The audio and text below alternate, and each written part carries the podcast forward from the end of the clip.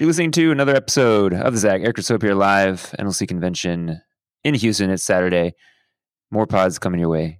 Rachel Brownlow Lund is here, a recent graduate of the 2018 Fellows class in Austin, a Texan for the moment. Let's talk to her.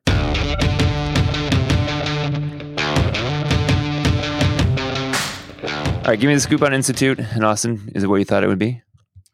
I honestly didn't know what to think when I applied. I had a couple friends who went in to they were in institute and one who was on the board and so i had heard a little bit about it but all i knew was that it was going to be intense and so yes it was intense um, but i really didn't go in with very many expectations and so i think it it definitely lived up to everything i thought it would be. So the cheesy austin tagline is austin is weird or keep austin weird. Is nlc austin equally weird? How would you describe the people in the room with you yeah, uh, well, about that. Um, Austin, I feel, is getting a little bit less mm-hmm. weird, of course, as there's more gentrification. Um, we had a really good, a really good group in my NLC class.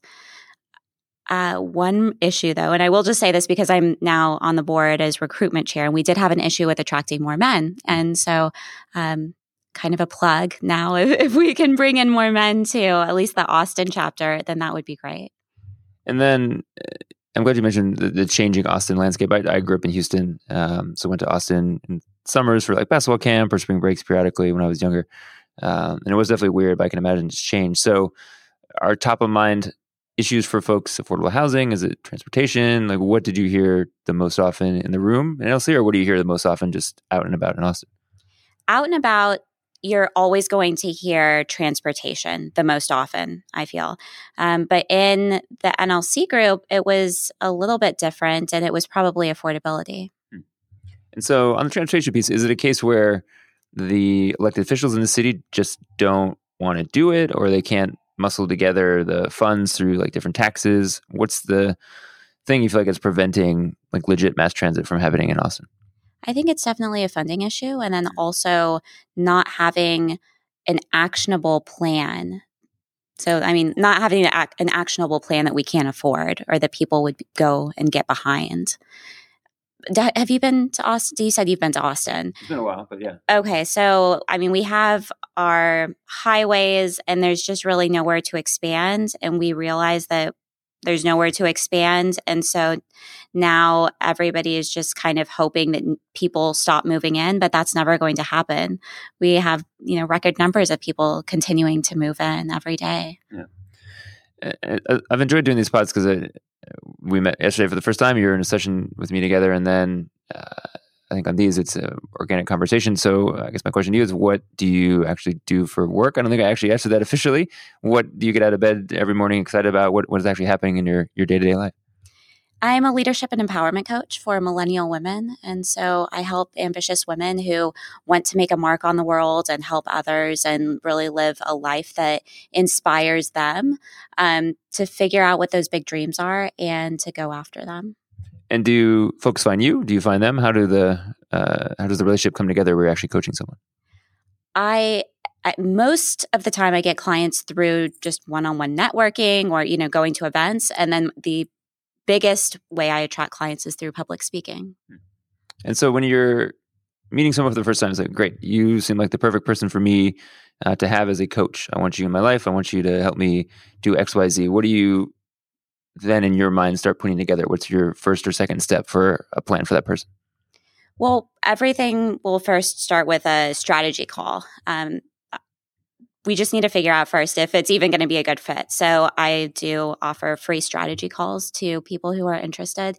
And in that session, that's when we really dig deep and figure out what these dreams are that people might have heavily buried. And then that's when, when we can start to piece out a good strategy and plan for them. And then is there usually a specified amount of time you guys are going to work together because you want to see results in, say, six weeks or a year? How does that work in terms of the length of the relationship? So I work with one on one clients three months, six months, and then a year. And then I also have a group program that's five weeks. And what's been some of your most interesting success stories or most interesting accomplishments you've seen working with folks? Yeah. So actually my first client i'm super proud of her. She was able to triple her earning potential in that first five weeks with me. So that was that was really exciting. And was that a matter of you inspiring a different level of confidence? Was there a different skill set employed that helped her get to that place? What do you feel like really made the difference? It was really tweaking her positioning and marketing. And then longer term how do you see your business with this evolving? What kind of things you want to add or what kind of things you want to change now that you've been doing it for a little while yeah, longer term, I'd like to start a mastermind. Um, maybe I, I, think a year long mastermind is on the horizon. Do more retreats because right now I am doing the public speaking, but um, I'm just now starting to talk about going in and doing some some workshops at different different women's retreats and then another big part is expanding outside of texas so right now all of my clients are in Texas, and Texas is very spread out. But um, but I would like to get to spread out farther than that. Yeah. yeah um, so everything I do is on Zoom, and it it is. I, I built it that way intentionally mm-hmm. so that I can talk with anybody anywhere in the world. Um, but yeah, again, again, right now I'm still I'm still pretty local. Yeah. And do you self-identify as a as a solo entrepreneur or a business owner? Like in your own mind, how do you conceive of of what your places with this work that you're doing? Yeah. So right now I am a solopreneur. Um, like I said, leadership and empowerment coach. I've been an entrepreneur now for almost 10 years. I've not been coaching for 10 years. I've been coaching for about two years. Mm. But yeah, before that, I was an entrepreneur and had some contract workers and interns working with me. Got it. When we come back, we'll ask some more questions about leadership coaching. I also want to ask about public speaking. I'm glad you brought that up. Stay tuned. We'll be right back. You're listening to The Zag. Yeah, I feel like people's anxieties about public speaking is well known and real. So when you when you give people advice on public speaking if they ask for it, or even if someone just came up to you, is like, "Oh, I heard you just speak publicly. You were great," and they asked you how you're able to get that point of being comfortable doing it. What's the one or two pieces of advice you would give to folks about how to be successful at public speaking? Well, there is a really great quote from Barbara Stanny, and she said, Feel the fear, have the doubts, and do it anyway, or go for it anyway. I think that was the quote. It was, and that really speaks to me.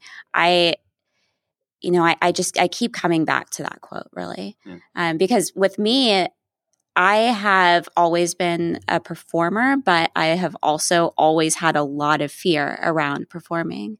And so it has very much been this um, place of feeling that fear and having the doubts and going for it. Nice. One last plug then if someone wanted to find out how to talk to you more about leadership coaching, where can they go? How can they seek you out? Yeah, they can go to my website. It's me to lead.com and just M E number two L E A D.com. Nice. thanks for joining us. Thanks for listening to this episode of The Zag. We'll have a few more coming before convention wraps, but we actually posted three yesterday and one the day before that with President Mark Riddle. You can find them on Spotify, Stitcher, SoundCloud, iTunes, Google Play, everywhere. Thanks for listening. Until then, we'll catch you soon.